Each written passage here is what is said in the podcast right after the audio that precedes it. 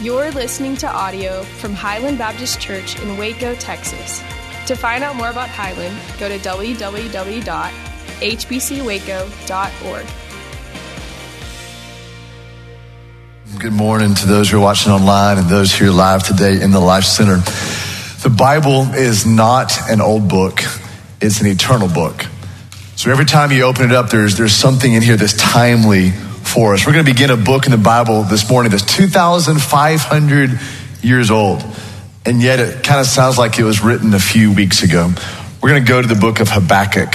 That really is the name of a book in the Bible, Habakkuk. If you don't mind taking a good twenty minutes and finding that in your Bible, it's about just three pages long, uh, nestled right in between Nahum and Zephaniah.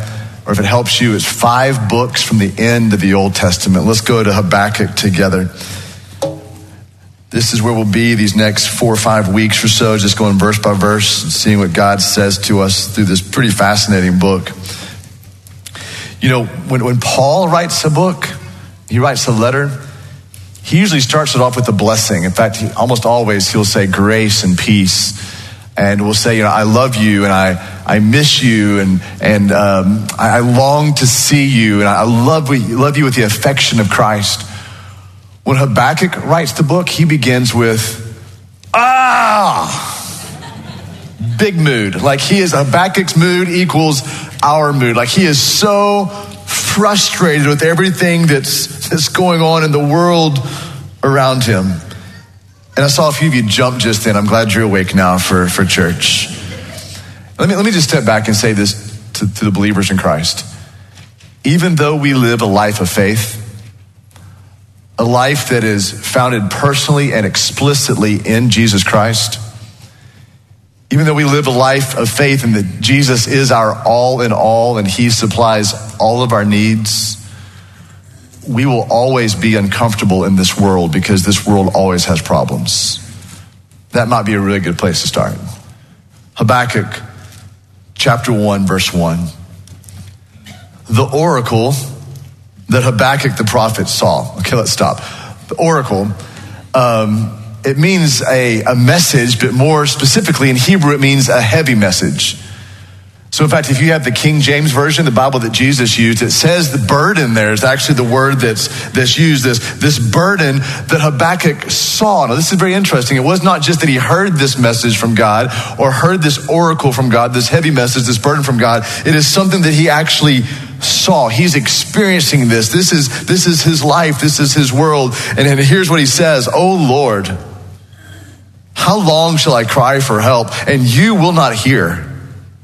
Or cry to you violence, and you will not save? Why do you make me see iniquity? And why do you idly look at wrong? Destruction and violence are before me. Strife and contention arise, so the law is paralyzed. And justice never goes forth.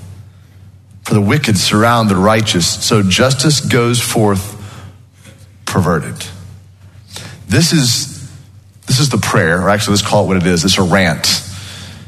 It's a rant of Habakkuk, and he is saying, God, this, this is a mess. I'm living in a mess, and I keep asking you over and over again to fix it. I keep asking you over and over again to do something about it. How long am I going to cry out and you not hear and you not help? I mean, times were bad. And what Habakkuk does, he's a godly man. Please, you need to know this. He's a man who loves the Lord, who fears the Lord, who longs to see God. And what he is doing in this passage is he is simply expressing, maybe even exposing his heart before God. What he is saying is, I, I do not understand, God, why you would allow these things to happen. He says, in essence, something that you could write across the entire Minor Prophets. Here it is. God, I can't figure out why things are as they are if you are who you are. I don't understand why things are falling apart. I don't understand why things are so bad. I don't understand why there's so much injustice and, and destruction and strife and division. I don't understand why the law is, is paralyzed. God, I don't understand why things are as they are if you really are who you say you are.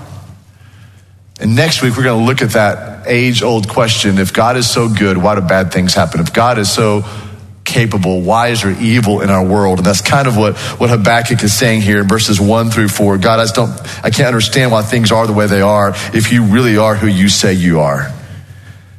And that's often a question of God's people. That's been a question of God's people since, since the Bible itself was, was written. And it's a question of twenty twenty. God, I don't understand why why all these things are happening. God, what, what a what a terrible year it has been. We're wrestling with this thought, why are things the way that they are? And as we look at our nation and read verses one through four, we would have to say, same. Verse two, there's there's violence. Certainly we see that in our day. Verse three, there's iniquity or sin. Verse three, again, the word violence is used. Verse three, the word destruction is used. Verse three, strife, which, which means a division, and contention, which almost means the same thing, an emotional contention. They're just rising all around. People don't really change that much, do they? Maybe times haven't really changed that much. It's the reason I'm not a big believer in social evolution, because really we haven't changed that much since Habakkuk chapter one. And in verse three, Habakkuk just plays all of his cards. Look what he says. Why do you make me see this? God, in, in your sovereignty, why are you making me see this? Now, what was what was Habakkuk seeing in his day? He was seeing the devaluing of human life. He was seeing fear. He was seeing injustice. And this is why he says, God, look at this in verse three. Why are you idly just sitting by? You're just sitting by watching all these things happen. And maybe we could kind of say the same thing in twenty twenty. God, why are you making us see all this? Where are you? Why are you making us see the, the racism and covid nineteen and the fear and the divisions and, and the hatred and abortion and, and violence and all these things? God, where, where are you in the middle of this year? Habakkuk's frustrated. Maybe you have felt some frustration as, as well. We, in fact, we see the The two questions that Habakkuk asked are the same two questions we're asking in twenty twenty. How long? Verse two. I mean, hasn't it felt like twenty twenty has lasted two and a half years already? And then verse three, why? We're asking the same questions today that Habakkuk was asking in difficult times. How long is this going to last? How long do we have to wear masks? How long until... until the division within our nation is is over? And God, not just how long, but can you tell us why? Like, why are you doing all this? Why are you allowing all these things to happen? Why, just as Habakkuk asked, why are you making us see these things, live these things, walk through these things? Well, let me perhaps let you see this in a more hopeful lens for just a little bit. And you might want to write this down or consider this. The closer you grow to God and his word, the more you grow in frustration toward our culture. The closer you grow to God, the closer you are in his word and you know him through his word, it's just a given. You're going to become more and more frustrated with the culture in which we live. Maybe I could put it this way. Sometimes being frustrated means you're godly, because your heart is broken for the same things that break the heart of God. Broken people, broken lives, broken systems. Sometimes we feel frustrated because we're just sharing in God's heart for all the things, the crazy things that happen around us. Verse, verse four is pretty interesting. The law is paralyzed. Wow. That means the law wasn't working. Justice wasn't working. Those who applied the law did so dishonestly. So justice was nowhere to be found. And there's a little Hebraic expression here when it says that the wicked, see this in verse four, the wicked surround the righteous. That's a Hebraic expression that means it seems like there's many more unrighteous people or wicked people than there are righteous people. We see this frustration growing as Habakkuk lays out his complaint before God. Where Where is justice? In fact, he says here, justice is twisted, or justice is perverted, your Bible might say. And I don't know about y'all, we stand here in twenty twenty and kind of have that same quizzical expression in our hearts. That same quizzical expression in our minds. God, what's, what's going on? Why is it like this? And if you're not frustrated with the present climate, you're not paying attention. These are frustrating days we live in. Times were bad in the days of Habakkuk as well. And so really what this is, it's a complaining prayer, verses one through four. But the next seven verses, God's going to answer, but it's not the answer Habakkuk was hoping for. It's not the answer Habakkuk was looking for. In fact, have you noticed we all like to prescribe our own answers to prayer when we pray to God? Sometimes the back of our mind as we're praying, we're saying, God, just in case you don't have a plan, I do. I've got some great options for you as I pray here. This is not the option that Habakkuk was, was looking for. In fact, God pretty much says, oh, you think it's bad? It's about to get worse. Habakkuk rants, God responds. Habakkuk chapter one, verse five. Look among the nations and see, wonder, and be astounded. For I'm doing a work in your days that you would not even believe if I told you. For behold, let me just tell you, in the Old Testament, when God says, behold, put a helmet on. I am raising up the Chaldeans, that, that bitter and hasty nation. In other words, that, that they're, they're mean and they're fast. They march through the breadth of the earth to seize dwellings, to seize homes, to seize land that is not their own. They are a dreaded people. They are fearsome people. Their justice and dignity go forth from themselves. That's a very interesting verse. It means they define their own justice. They define their own dignity, and there is none. Their horses, verse eight, are swifter than leopards. More fierce than the evening wolves. It's the evening wolves that are the most hungry, the most desperate. Their horsemen come from afar. They fly like an eagle, swift to devour, which means they're organized. They all come for violence. In other words, all the Chaldeans, they show up for bloodshed, and all their faces are forward. They love blood. They love war. They love battle. They love conflict. They have crazy eyes for it. And they gather captives like sand. In other words, they collect people. At kings, they scoff. At rulers, they laugh. They laugh at every fortress. For they just pile up earth and they take it. Then they sweep by like the wind and they go on. Who are they? Guilty men whose own might is their God. God answers Habakkuk's problem with a bigger problem. You might want to write this down or consider this with me. This, this is, I think this is major. God uses whatever he wants to use to capture the attention of his people. This has been true, daughters and sons of God, since God had people. He will use whatever it takes to get our attention. He will use whatever it takes to turn our head away from the world and to turn our face and our heart and our minds toward him. There are four prophets prophesying during this season of the, this timeline of Israel. It, it was a terrible time. It was a difficult time. It was a bloody time, a violent time for Israel. And there's there's four prophets that are prophesying. It, you know things are bad if God sends you one prophet. You know they're really bad if he sends you four. And so here we have Habakkuk. He is prophesying during this time. Jeremiah is prophesying during this time. Nahum is prophesying during this time. And Zephaniah. There are four prophets on the scene. They are prophesying to God's people, and they're also prophesying to kings and those in authority. God was going to use whatever it took to get the attention of his people. And what God's about to do here, we see this, is it was very, very clear for you to see, was it not? God's about to use something harsh. It's going to be deadly. It's going to be overwhelming. The Chaldeans, which were like the, the, the younger sister of the Babylonians, they were a part of the Babylonian Empire. In fact, they were probably the special forces of the Babylonians. The, the Chaldeans were the, the, the ones that had such, such bloodlust. They wanted to go in and kill and wipe out anything and anybody. And God was going to use the Chaldeans. They were about to come in, destroy Jerusalem, destroy the temple, and take the Israelites back in captivity for seventy years. Highland, don't think for a moment that's not what's happening in twenty twenty. That God's trying to get our attention.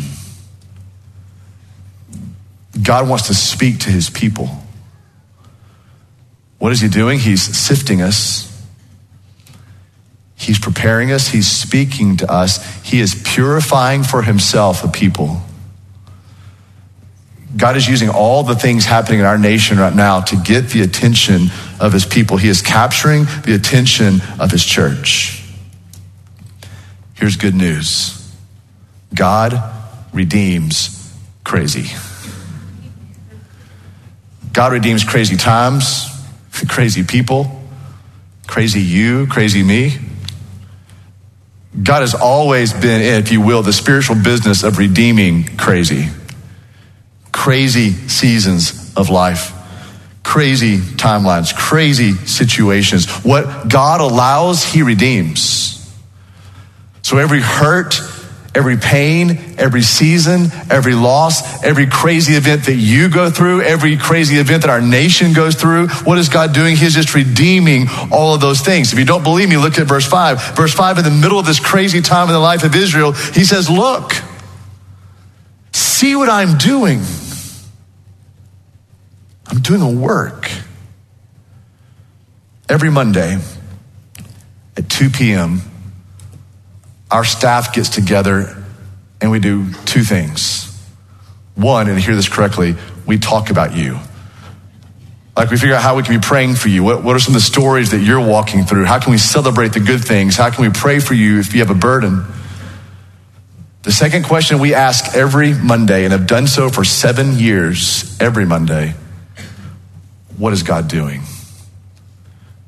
What is God doing in our church? What's God doing in our city? What's God doing in our nation? What's God doing around the world? It's one of the only two questions we ask every Monday at two o'clock. Our staff gets together and asks this question exactly from verse five. What is God doing? Look at verse five. Look and see and wonder and be astonished, because I am doing a work in your day. You have no idea is what God is saying here. You would not even believe it if I told you what I was doing in the middle of crazy. So I'm going to step out of scripture for just a second, and my knees tremble when I do this. Let me just give you my opinion, which I rarely like to do. I'd like to just share with you what I think God might be doing right now, what God might be redeeming. Let me just share with you my opinion and what this guy simply thinks God might be up to in capturing the attention of his people. Here's the first thing that I would say. We, we're never in control of our lives. Control has been a mirage for us. And we're more helpless in what happens than we realize. And we've probably learned that more since March twenty twenty than we have in any other season of life. We're not in control. We're not the masters of our own fate. We're not the captain of our souls.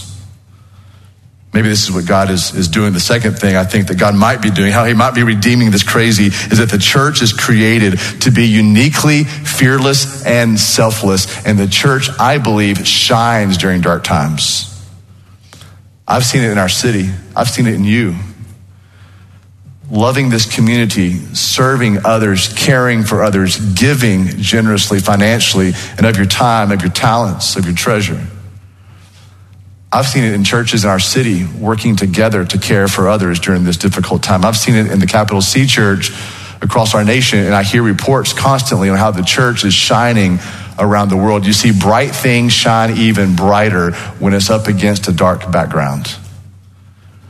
And I think the church, maybe more than I ever remember, is shining like a star in the universe as we hold out the word of truth. Maybe that's what God is redeeming. Maybe, my opinion, one of the ways that God is redeeming crazy. Here's the third thing. Each of us has numbered days. We just don't know the number. I think as of last week, two hundred four thousand Americans have lost their lives to covid nineteen. And then the leader of the free world tests positive. And maybe a lot of us are starting to think about our own mortality. Because all in this room, we, we all have numbers of our days. And I think right now, the mortality rate of humanity is running right at one hundred percent. There's a number for you. There's a number for me. And maybe a lot of us have thought more about eternity these last six or seven months than we have the previous six or seven years. I serve as a, a trustee at Dallas Baptist University and got an email this morning that there was a car wreck last night of five D B U students, and two of them lost their lives early this morning, actually. I, I got the email, and I'm sure I got it, and the president sent it without realizing I have a son at, at Dallas Baptist University. so immediately I had a peace in my heart. There was not this this overwhelming fear. Had a had a peace. Moms and dads, you kind of know what that peace is. I wasn't necessarily fearful for my son's life or death, but I wanted to hear his voice. So it's about seven forty-five, seven fifty. So I, I call him, and um, he's twenty. So you twenty-year-old guys in the room, you'll you'll get this, I think. I called him, he doesn't answer. I called him, doesn't answer. I called him, and here's the loving way he answered. What? I was like, bro, I just, I needed to hear your voice. What? I know, that's sappy sounding. I just need to hear your voice. You had some classmates that lost their lives a few hours ago, and I just wanted to make sure you were okay, and your roommates were okay, and your friend group was okay, and I wanted you to know for prayer and just to prepare you for some grief. There's a good possibility at a small school like that, you're going to know the two people who lost their lives early this morning. I mean, he's twenty.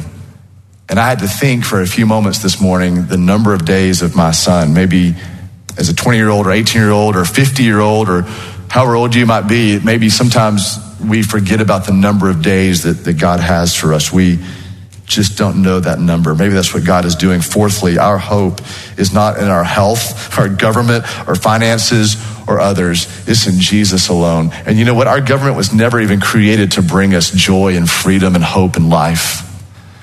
Neither was our, our health or our money, nor is anybody else created for you to have freedom, for you to have hope, life, joy. But Jesus is why he came, to give you life and hope and, and freedom and, and true joy, abounding joy.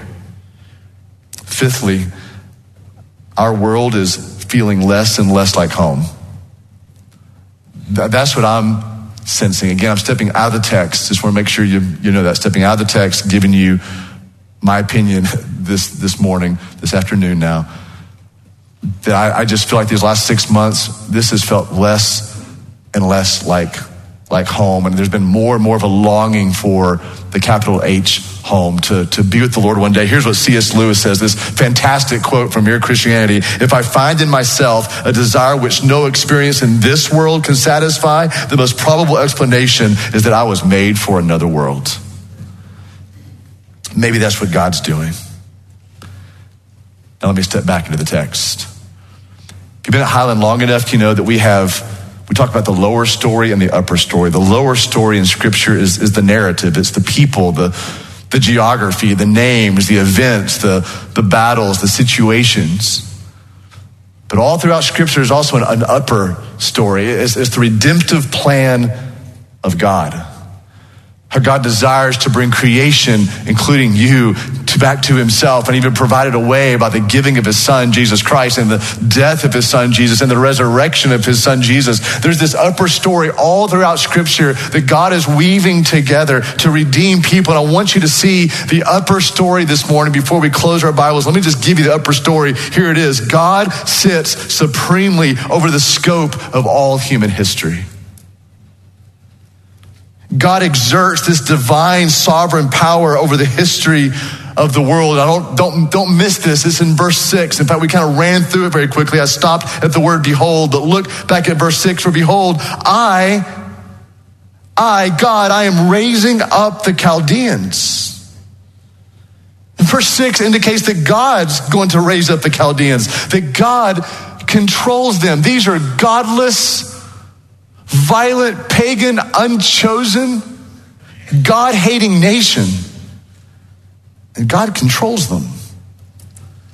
Every single nation in this world is under the power of God. He's the Lord of history. He's been sovereign in the historical processes since the very beginning of time. So the Chaldeans, what do they do? They come in and they conquer Jerusalem. They conquer Israel. They conquer God's people. And they did not even realize they were being used by God. So they're here patting themselves on the back, just celebrating all that they have done, telling themselves how, how great they are for having done this. Look at these people. Look at verse six again. They were a hasty people. They seized things not their own. Verse seven, they had their own sense of justice. Verse eight, their horsemen pressed proudly on. Verse ten, they scoff at kings. Verse ten, they laugh at rulers. Verse ten, they laugh at fortresses. Verse eleven might, might show them all in a big picture. Their might is their God. They thought they owned their military success to their own ability. So typical. Great powers come and they conquer and they get drunk on their own success. And then God cast them down. The Chaldeans will last for about two hundred forty to two hundred sixty years and will never be heard of again. When will we learn that real history is God's history under his mighty, sovereign, supreme hand? Now, go vote on November third. Every Christian should vote. Uh, you don't have to even, it doesn't even matter who you're voting for or what even office you're voting for, but go vote. But you know what? After you vote, Christian, go home and sleep well, because God sits supremely over the scope of all human history. It's God who sees the end from the beginning. It's God who knows the time and the seasons. It's God who knows the empires as they rise, the empires as they fall. God knows exactly what he is doing. The clock of God is never off, even a split second. World's gone crazy? Absolutely it has. God's gone missing? Not for a second. He sits supremely of the scope, the full scope of human history. Would you stand with me, please, and let's pray together.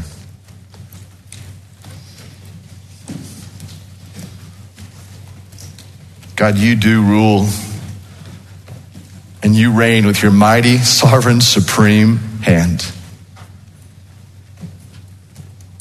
And so in the crazy, we look to you. In the crazy, we fix our eyes on you. Your son, Jesus, no one else, nothing else was designed to give us freedom, life, joy, and hope, but Jesus, and Jesus alone. So we're not going to be overwhelmed or undone by the crazy around us, because our God rules supremely. This gives us hope in a crazy season, a crazy year, crazy times. God, we love you, and so we believe these things. We pray these things, and we sing these things in the name of the Son, Jesus. Amen.